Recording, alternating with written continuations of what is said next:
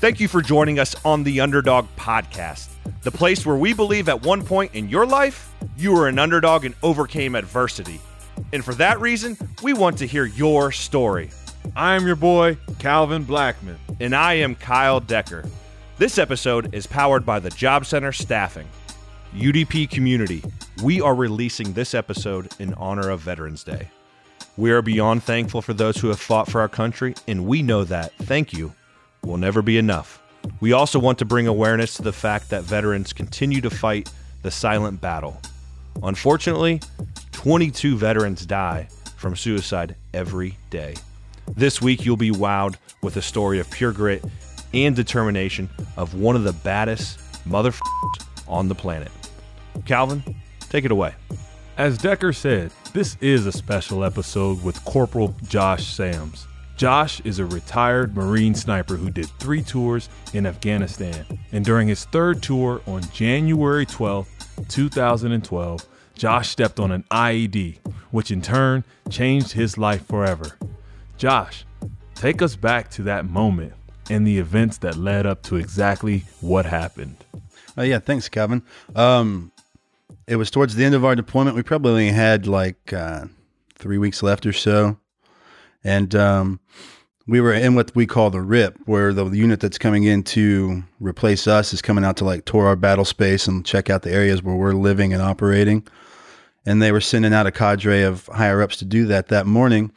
So I took a small detachment of my sniper team, and we thought, oh man, they see this crowd of people moving across an open field, this might get the bad guys stirred up. We might have some fun this morning. And uh, we just kind of went out into an area to give us an overview, an elevated overview of just the battle space. And we poked around in and out of some spots all morning. And um, it was probably around noon. Um, we came to an area where we really hadn't had much foot traffic in before. And uh, a couple of my guys punched ahead down this alleyway, and uh, they found what we call a rat tunnel under the wall where it looked like somebody had been crawling in and out. And I was like, "Ooh, this is kind of interesting. I'm gonna go check this out." You guys love that stuff. Yeah, I know. what is this? Who's been here? You know? And uh, we were kind of in like um, a bowl shaped area, and then the alleyway.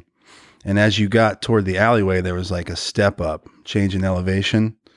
And I remember kind of coming to where the bowl collapsed into the alleyway. And I braced my hand against the wall to step up. And as soon as I put my left foot down, I, the bomb went off. I mean, I knew instantly it was me. And at that moment, um, I had a picture of my wife in my helmet in a uh, Ziploc bag just to protect it from my sweat and all the dirt and grime out there. And it, but it had already faded a little bit. It looked kind of old timey, which made me like it even more. It was kind of cool. And uh, when the bomb went off, that picture flashed in my head, and I'm like, man, I just screwed up Lindsay's life. That was my first thought. And then I hit the ground, and I didn't know what was going on. There was all this noise in my head. Um, I just felt I felt weird and like really weightless at that time. And just with all the uh, dirt and debris that went flying in the air, um, you couldn't see anything. It was a complete brownout of like a like a brown fog. It was blocking out the sun.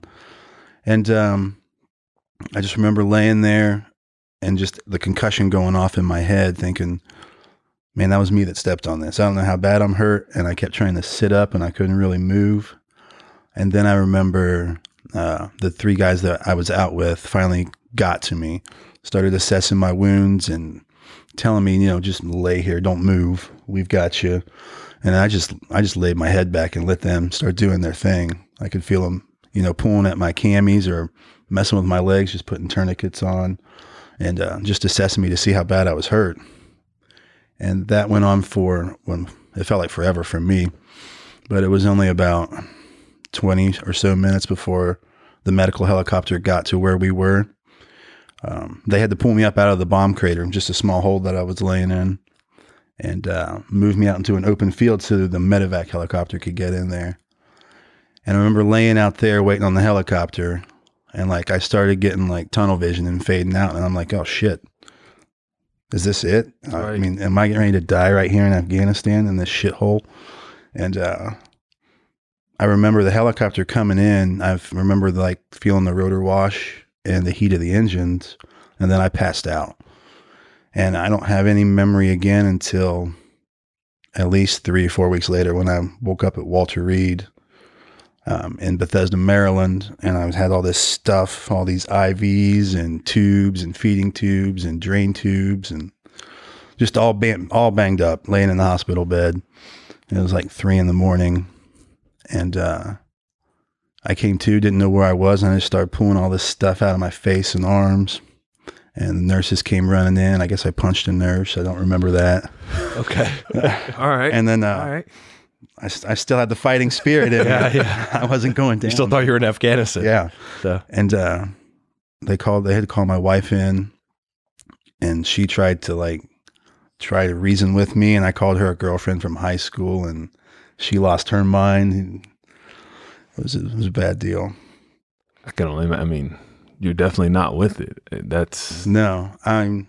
I found out later that w- during the flight from where I was injured to the hospital nearest the medical aid station in Afghanistan, they had pronounced me a fallen angel, which is um, military speak for a fallen soldier. And they ended up radioing back and telling my platoon that I was gone. And then I don't know, like seven seven minutes later, they called him back, like, "Oh no, he's back." But everybody, I guess, was back there just bawling their eyes out and having a miserable time. I didn't know any of this was going on. and those guys have to continue to go on with. The Yeah, they've still got to do the day to day grind of being on a combat deployment. while one of their soldiers, one of their bud- brothers. Yeah. That I think that's one of the. That's I. I, I don't know. I can't even imagine. now did you, you know, um, like actually die and then come back? I know that's kind of silly. When they said that they thought you were gone, like, did you actually, you know, when you passed out, did you actually kind of flatline for a little bit and they had to bring you back? Do you you have any idea on that? I have no idea. I know um, I never got to meet the flight crew. At that time, I think uh, they were based out of New Mexico. Um, I've heard from them through other people, but I don't. I, I assume I coded at some point on the flight back. Wow. Like I went went to the other side for a minute or two and then came back. And this this was something I never thought of. Like um, on all three deployments, you know, I thought either I'm going to go, I'm going to do this deployment, and I'm going to come back fine, or I'll come back in a pine box. I didn't foresee the middle ground here. Right. I'll come back, but not with all of my physical self Right. so that was that was kind of odd even though it had happened to several people already um, one of the guys in my sniper platoon um, lost both of his legs probably a month before i did and even then it was like man this is just what happens out here and like i never thought still it was going to be me Never do. no you never do Now, as far as your so now you're in the hospital, you've come to, um, but before you've come to, obviously there was surgeries and different things that they had to do to to stabilize you and make sure you were going to be okay. Uh, how many surgeries did you have, and what was you know what was that process like from what you've been told? Um, I think it was around three dozen total. Most of that was just like, um, because once every other day in the beginning, they would take me down to the operating room and literally just hose me off and clean off dead or dying skin. And just to make sure that I didn't get an infection or anything, like go in there and just start scrubbing my open wounds and clean them up. And like I said, that was like every other day for a while and then they go in and do revisions or whatever they had to do. But um, I mean, I don't remember a lot of that Yeah. just because it was early on and I was so heavily medicated. Now, when you came to, did you? When did you find out that you were gonna, you know, you weren't no longer gonna have your legs? Like, was that, like, when did that news get broken to you, or was that something that they said this is gonna be what's the next step now that you are come to, or were when you came to, like, you were like, whoa, like, Yeah, it was more like the latter there. I came to, and the first thing I noticed was my right hand. At that time, I had um, also took a chunk out of my arm here. mm-hmm.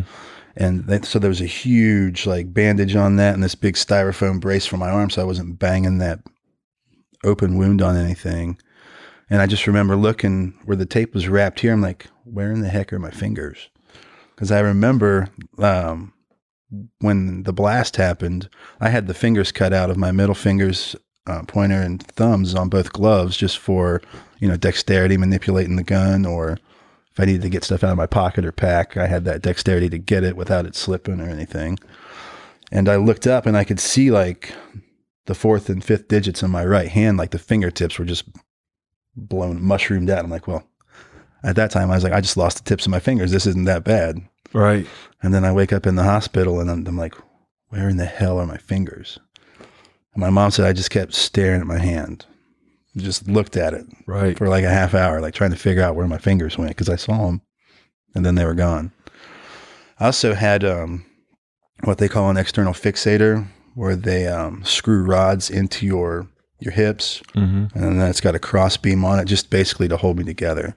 Because the blast like fractured my pelvis and and um it took a lot of the left leg like the hamstring muscle um, butt cheek basically. Yeah. just shredded that. And um, that was the first thing i noticed because i've got this big metal contraption coming up out of my waist. I'm like what in the world is this thing? And the doctor comes in and explains it to me and then you know i start trying to move my legs and it feels super weird but it's still not all there because i'm still heavily medicated. It was i mean it was just a perfect mess. Yeah. you know there's not really much going on. Well, there wasn't at that time for me. I was just so out of it from the blast from the surgeries from the medication to just trying to lay in there and process everything like this is this is wild But through all of it, as you can probably even hear, you know, just through you talking, telling this story, like you you've remained positive and upbeat the entire. I mean, you really don't have. I mean, how did you keep that, keep your spirit up as you're coming to and calling your wife by the wrong name? And obviously, I'm sure your mom was probably torn to pieces. You know, were you the one that kind of held the glue and held everyone together by your positive energy? Uh, yeah, I think so. I mean, when when I first got there, the doctors were like, "We don't really know what to do with this guy. We don't usually see people with injuries like this that are still alive." And that's what they had told my mom and uh, wife, well, now ex-wife. And then they said, "Don't be surprised if you don't ever see him walk again. His injuries are too severe for him to probably ever use prosthetics or be upright again. He's probably gonna be in a wheelchair." And I didn't know that the doctor had said that I was still out and uh, I guess it obviously it upset my mom and my wife at the time. But they told me that later down the road. But I mean, in the beginning, it was not easy. I mean, there were nights just laying there because I couldn't sleep worth a damn until like three or four in the morning. And then as soon as I'd fall asleep, I'd have a nurse coming in to check my vitals and give me medication. It's just like, man, I wasn't sleeping, felt like crap. I had like a feeding tube in because I couldn't. They ended up taking like three feet of my lower intestine, Mm-hmm. and because it was so scarred up from the concussion of the blast, and I I wasn't having bowel movements. I couldn't eat, or I just throw it back up. So I was just on a feeding tube for like a month or so. Just had this thing and a drain tube going up my nose, back down into my stomach to drain all the bile out. See, let me let me add a real quick little humor to the situation because I know this is and this is great, great story. The where you, Josh, where you might have messed up. See, my previous girlfriend was Kristen. My now wife is Kristen. So that's where you should have gone. you got it. So there's a learning lesson for anyone listening. Just in case anything crazy happens, you Keep need the name. Date, yeah, you need to date someone with the same name. So let's just take that as a learning lesson. You agree with that? I'll, I'll take it. I'll take I'll take all advice. No, but just to to go back, you know, so going from a fallen angel, hey, this guy's not alive, then he's living. Then he's not going to walk, and then through this recovery process, obviously through the 36 surgeries, 19 months in in that specific hospital, right? Um, and then you you have the as he said the tenacity and and the ability, right? And you grind through and you figure out a way to now obviously be able to have prosthetic legs, walk, lift, a lot stronger than me and Calvin. By the way, watch that video of him lifting is insane. Love it. Very motivational. Thank you. But kind of walk us through then being so medicated, being so, you know, discombobulated, realizing you're lucky to be alive, then to a whole new life. When did you kind of make that step to that next step of recovery of like, okay, hey, it's time to get to work to get back on my feet? Yeah, I mean, before I think before anybody reaches that step where they they get the motivation, there's always the point before that where things bottom out. It did for me. Mhm. Like um laying there couldn't eat like I was saying and I would torture myself at night. I would watch the Food Network. Like watching all this delicious stuff like man, I can't wait to eat something. I'm tired of this feeding tube. I don't, I, So what were like what were the food was just anything like you were like everything's Like better than what I have now or was it like specific you were like cravings like that? uh, pregnant cravings Uh, I hear about diners, dives, and whatever Oh, that guy's that's show. show. Yeah. That's what I watched a lot of. So whatever he was eating, I was wanting to eat. hey I like to eat too man But, That- um, that's a great show Yeah. yeah, man, they're like just laying there with all that time on your hands at night and just thinking like, man, this is my life now. Like you hit a low point. Like, is it even worth living? Well, I mean, what's the point of me carrying on like like this without legs? What kind of life is this going to be for me and my wife? She she doesn't deserve this. She didn't sign up for this. I'm the one who wanted to be in the Marine Corps. Um, yeah, you hit a super low point. Like, man, maybe if I just died in the hospital now, like everybody else's problems would go away. They get a little hookup with my insurance while I'm in the military, and they could go and be happy and you know try to forget me. But I'm damaged goods at this point. What the hell good am I to anybody yeah something I or wanted to, myself? I wanted to ask you and, and and you don't have to answer if you don't want to but did you ever contemplate you know suicide or not living anymore is that something that ever crossed your mind like I'm just I'm I'm fed up Uh, laying there in the hospital, yeah, that crossed my mind several times. Yeah, and Early how, on. And how did you, if anyone that's battling in your situation, whether it's PTSD or depression, whether even something non, uh, something tragic that has happened, how do you, um, you know, persevere and, and not take your life and, and say, hey, I'm I'm gonna I'm gonna make the most of my situation. How did you do that? How did you go from suicidal to then perseverance? You just, I think you just gotta. It's all a mindset thing. You've got to find something to latch onto that you care about and you want to be around for. What was that for you? Um, at the time, it was just um, my wife and my family, Yeah. and the fact that then I started thinking, you know, if I did that, then then the bad guys win. Yeah, that's what they want. That's what they. If they get the news that one service member has come home and killed himself after they had severely injured me, then that's a W in their book. And I was like, no, that's not going to happen. Can I ask a quick question? Um, how does this might be a dumb question, but how does an IED get placed? Is that just something that they specifically will put in the ground, or how does that process work? Like when it's for you to go step on one, how is an ID IED? What is it, and how is it?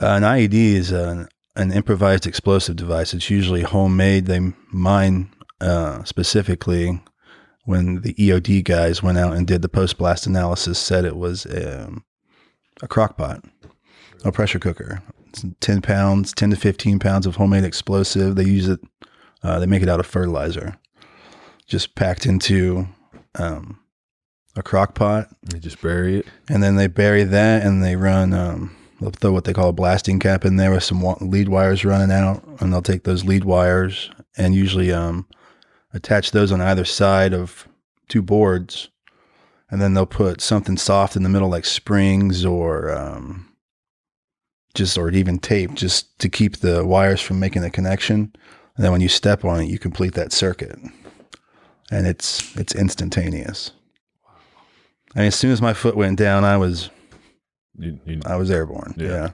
wow. So how how um how high did you go airborne? Did they say No, I don't know if anyone knew because of the blast? They had no idea. the only one who would have seen it would have been. Um, I was lucky to have him there. My buddy Jeremy. He was our corpsman, our medic. hmm Uh, the other two guys were ahead of me. He was behind me, just taking a breather as I was going up to the alleyway.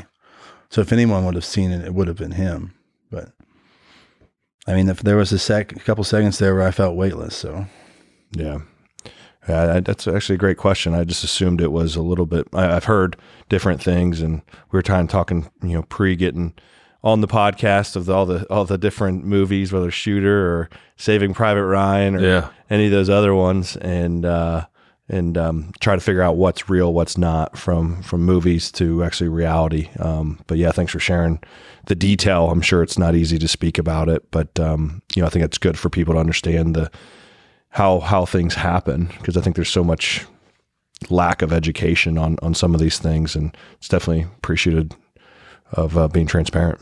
So you, so you go through what two about two months of uh, rehab or in the hospital or rehab and Um, I was in the ICU for just over five months. okay, Yeah, which is uh, usually longer than most guys. yeah, Um, usually, guys with two or three months in, they're already down in the uh, rehab room trying on their prosthetics and starting to get mobile again. But just due to the severity of my injuries and how bad I was banged up, it took me a little longer to recover. But um, that was the big thing. Once I started doing the rehab stuff and going down to uh, the MATC area, we called it, mm-hmm. and um, there's 20 to 30 other guys down there with missing limbs and they're out there getting after it competitiveness comes yeah in. and it's all branches of the military are down there um, there was s- several maybe six seven guys that i knew that were there Did you see the guy uh, that was in your platoon? yeah He was there. he was there and i met several other guys that i still talk to now Yeah. we got our own little community but um, yeah that was motivational getting down there and just seeing everybody like okay so yeah, there is there is something else out there. Like even for poor little legless me, I can get back at it. like, there was at the time, I think we had two guys that were quadruple amputees that were there, and um, they're both doing great things now. They were doing great things then. Wow. But just seeing that, um, yeah, that motivates you. And once I started doing that, once I got fitted for the prosthetics, and finding out that the doctors told me, you know, told my family I probably wouldn't walk again. Right. And then uh, I was like, yeah, we can do this. We can make this happen. hmm Yeah. Awesome. Awesome. Then you uh so then you you trans uh, now so now you're transitioning back into you know civ- civilian life obviously with a huge transition and trying to figure out you know what's going to be the next steps. Um so then you, you you get you end up home and you know what's what what happens next once you're you're back home and trying to really i guess feel it, navigate and, and start to understand you know what what all capabilities and things you're able to do? Yeah, that was uh, my biggest thing was just to get back to being as close to as independent as I was before the injury, mm-hmm.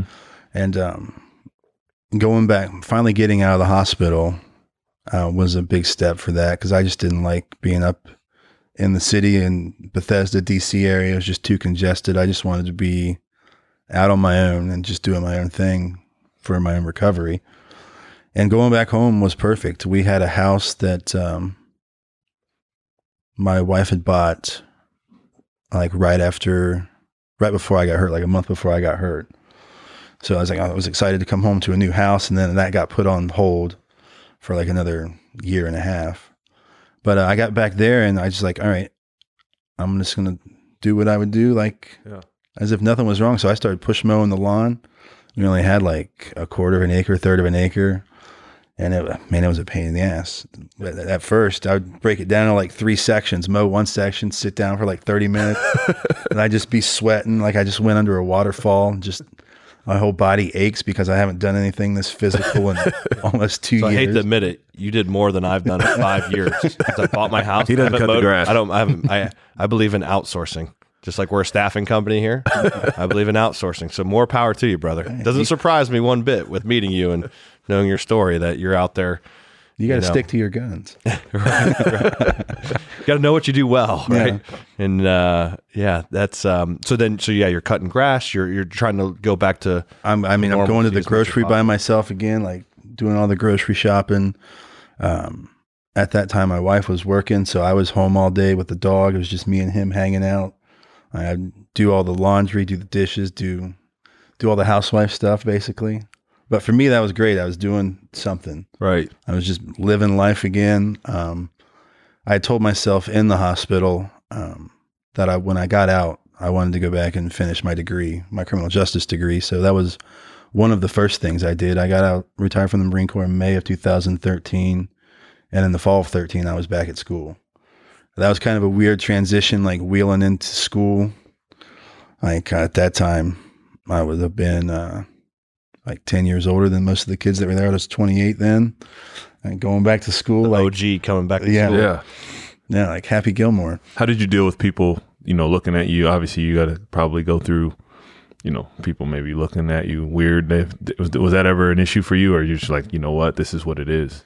Yeah, at first it was. Um, you know, it's kind of weird. It's kind of daunting going out in public. You know, Right, now you're wheelchair bound. You kind of kind of an oddity. right, Um, but the biggest thing to that is just get out there and do it. Mhm. Eventually, it won't be weird anymore. You Right. get used to people like looking at you or kids saying, "Mommy, mommy, where'd his legs go?" and the mom grabbing the kid up and scurrying off because she's embarrassed. but you get over it. Then you just people ask you about it, and you. I don't have a problem sharing my story. Yeah, no doubt. And then you went to school in North Carolina for a bit, right?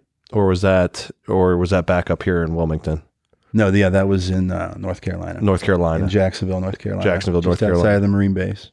And then uh, talk to us about the transition back home uh, to Wilmington. Well, um, we didn't specifically know when that would happen until uh, we got a call from an organization called Homes for Our Troops that builds houses for severely wounded veterans. And um, they said, hey, we want to build you a house.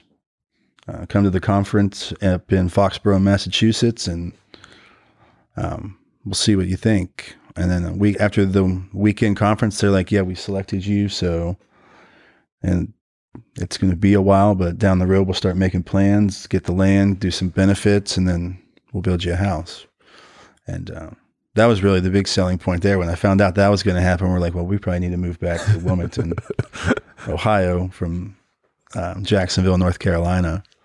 Uh, so we found a place, and we're just renting that, and uh, we're only renting from probably two or three miles from where the house ended up being built.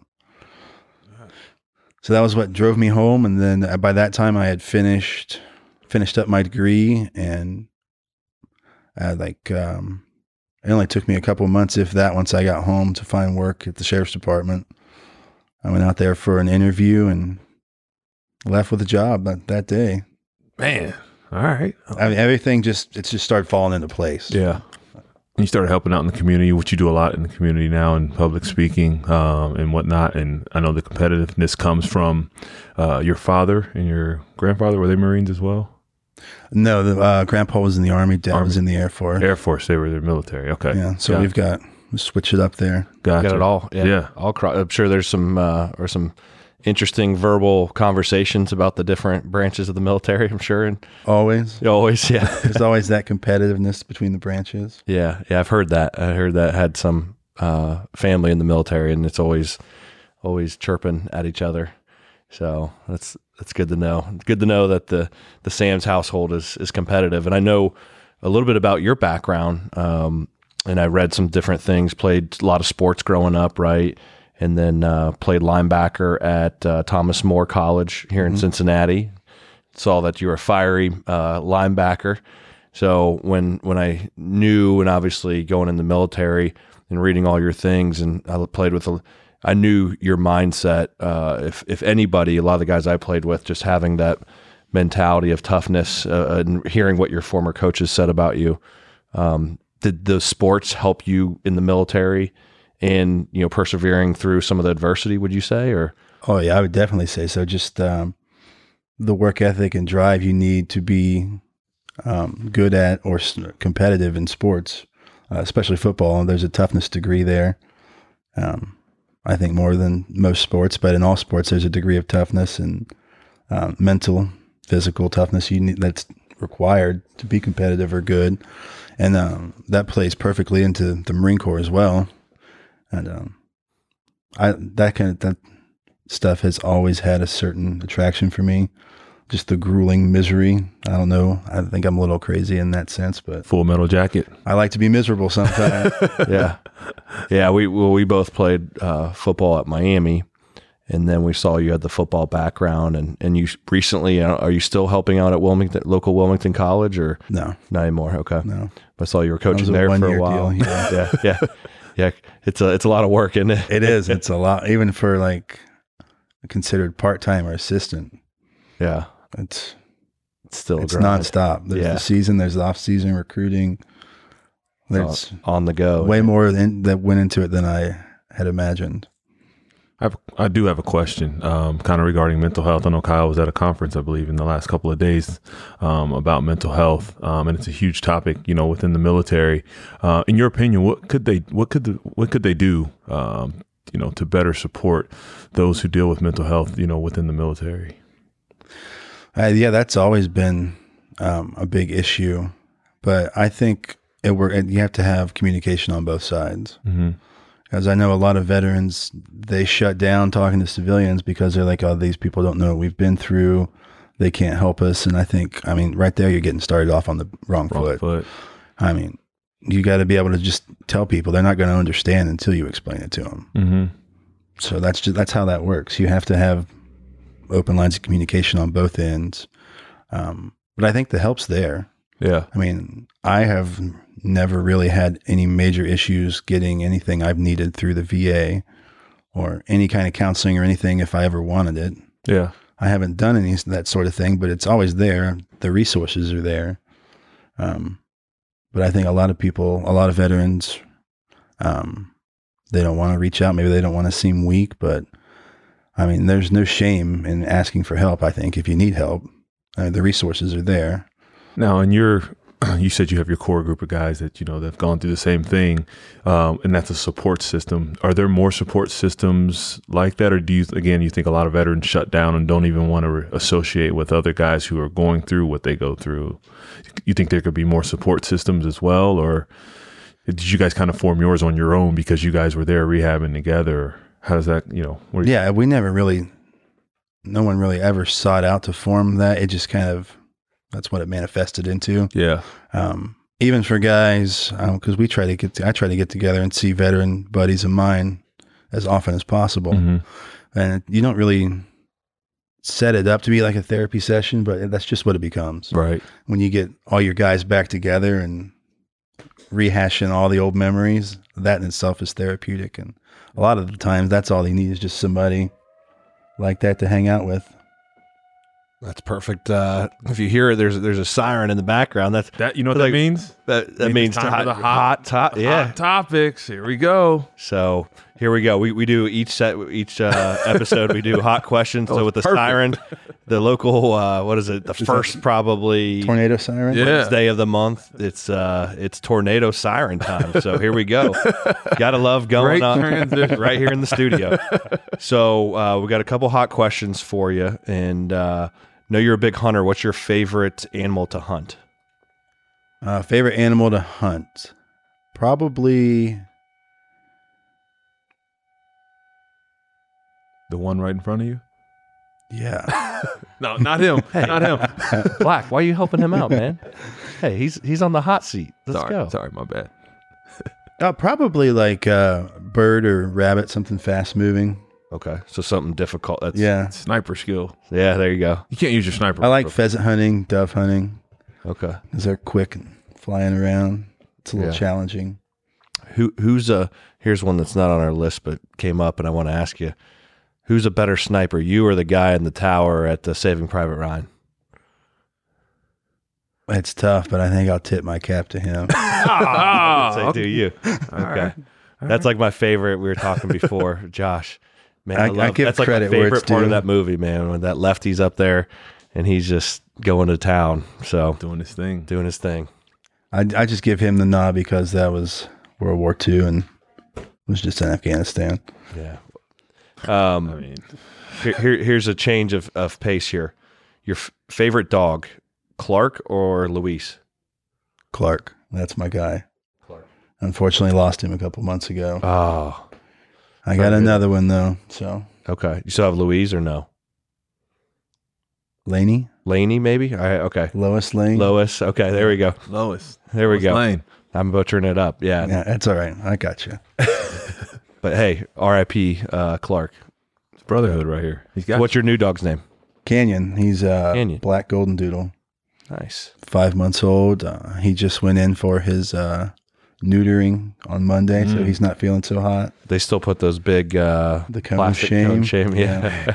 Ten days in that guy. oh man, he's a disaster going around the house now, just knocking, knocking around. Yeah.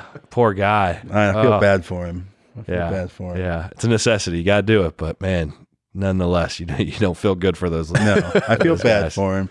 Yeah, I also fear him because he'll come up and try to lick me and swinging that cone around and just smash you in the face with it. He, he doesn't know what's going on. All right, moving on, moving on. Um, if you could pick a place to go fishing, where would it be? Uh, I think I'd like to try out west somewhere or even up in Canada. Okay. All right. Is it on the bucket list?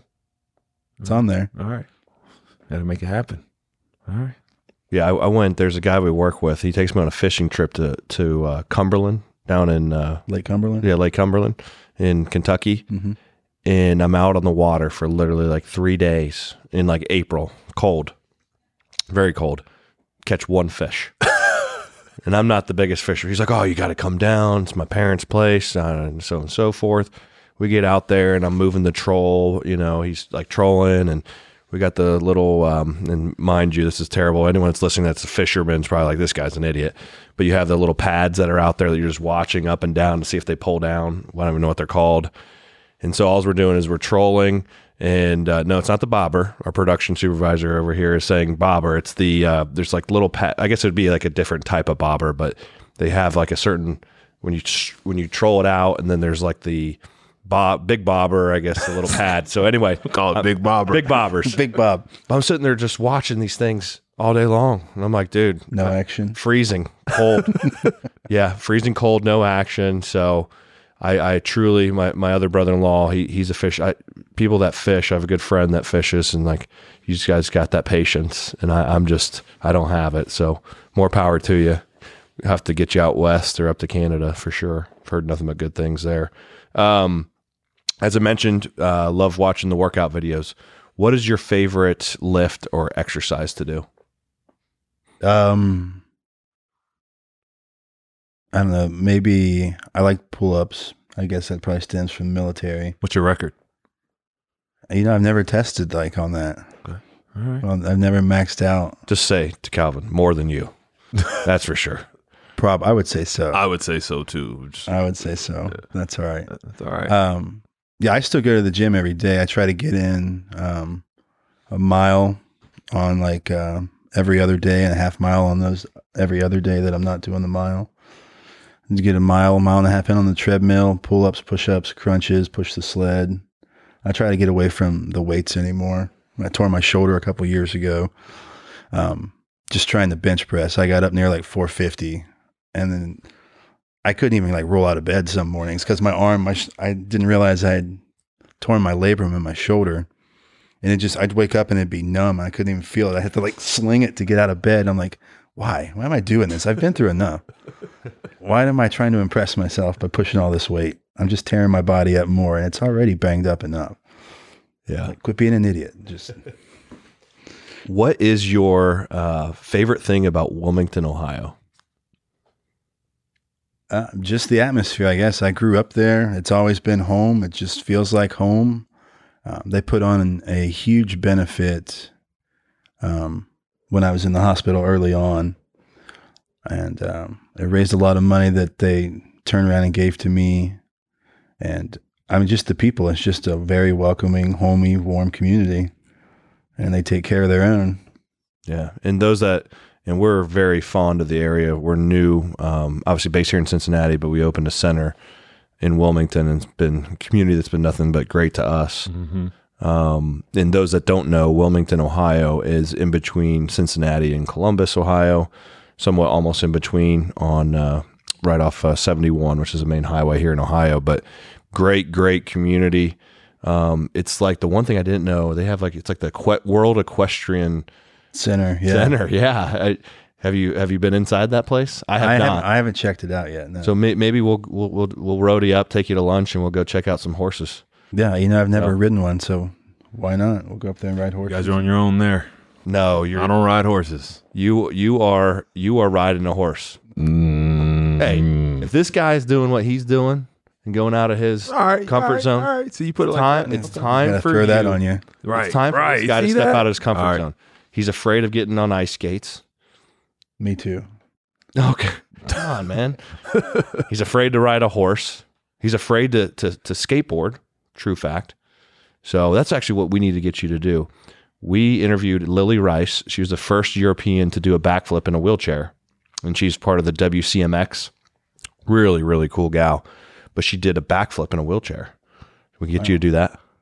I'll try it. It's probably not going to turn out like hers, but But you're, you're, but you're, like you said, you've already done enough damage. give me my helmet body. and let's go. yeah, yeah. And those that don't, uh, hopefully you can check out either on YouTube or, or some of our video. We have a helmet here, uh, which is Josh's, and I don't know if you can see it. I don't know if you want to zoom in, Patrick, but there is still pick it up here. There is still dirt. So don't worry if you have dirt in your house because it's still on Josh's helmet. What uh, seven years from Going on eight years. going on eight years.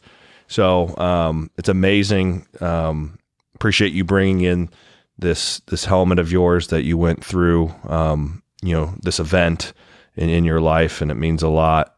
And um, you know, so thankful as we come to a conclusion. Um, you know, so thankful for your service and the commitment that you made and, and us on Veterans Day. Um, there's no better person. You're one of the baddest dudes on this planet, and you should know that.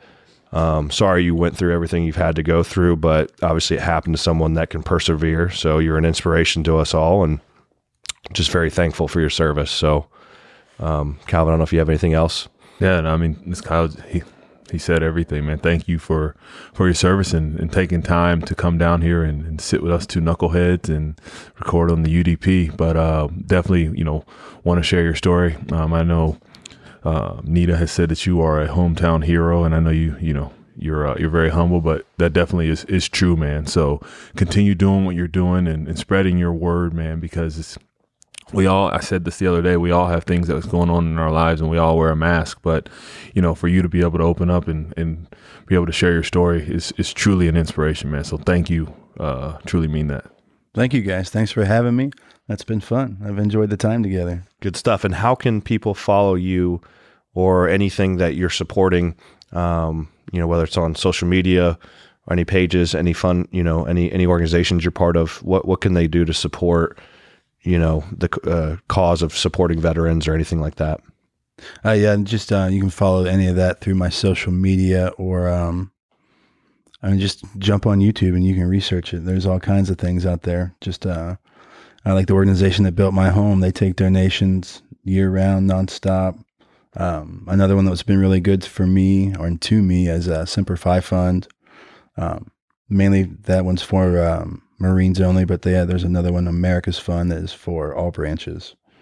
But uh, that one, Semper Fi Fund, America's Fund, Homes for Our Troops, Yeah. those uh, would be the go-to. Sounds good. And let's start it ourselves. So UDP donate at least hundred dollars to to a cause of your choice.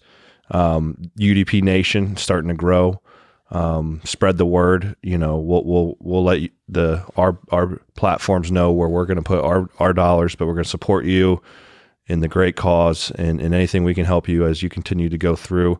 We're not too far away from you, um, and uh, if I'm sure you're going to do great things at the sheriff, but if not, there's a there's a center right near you. You know, you got a job with us any day of the any day of the week, year, whatever. You call us, and, and we would love to to help you in any way. And thanks for everything you're doing in that community and really across the country and the world. Um, you know, we want to support uh, folks like yourself and, and, and spread awareness. So thank you so much again. Thank you guys. All right. Thanks for listening to the Underdog Podcast. Please subscribe and rate our podcast on the Apple and Google podcast apps. And send our Twitter handle a screenshot of your rating at Underdog Pod with your shirt size for a chance to win a free t shirt. See you next week on the UDP.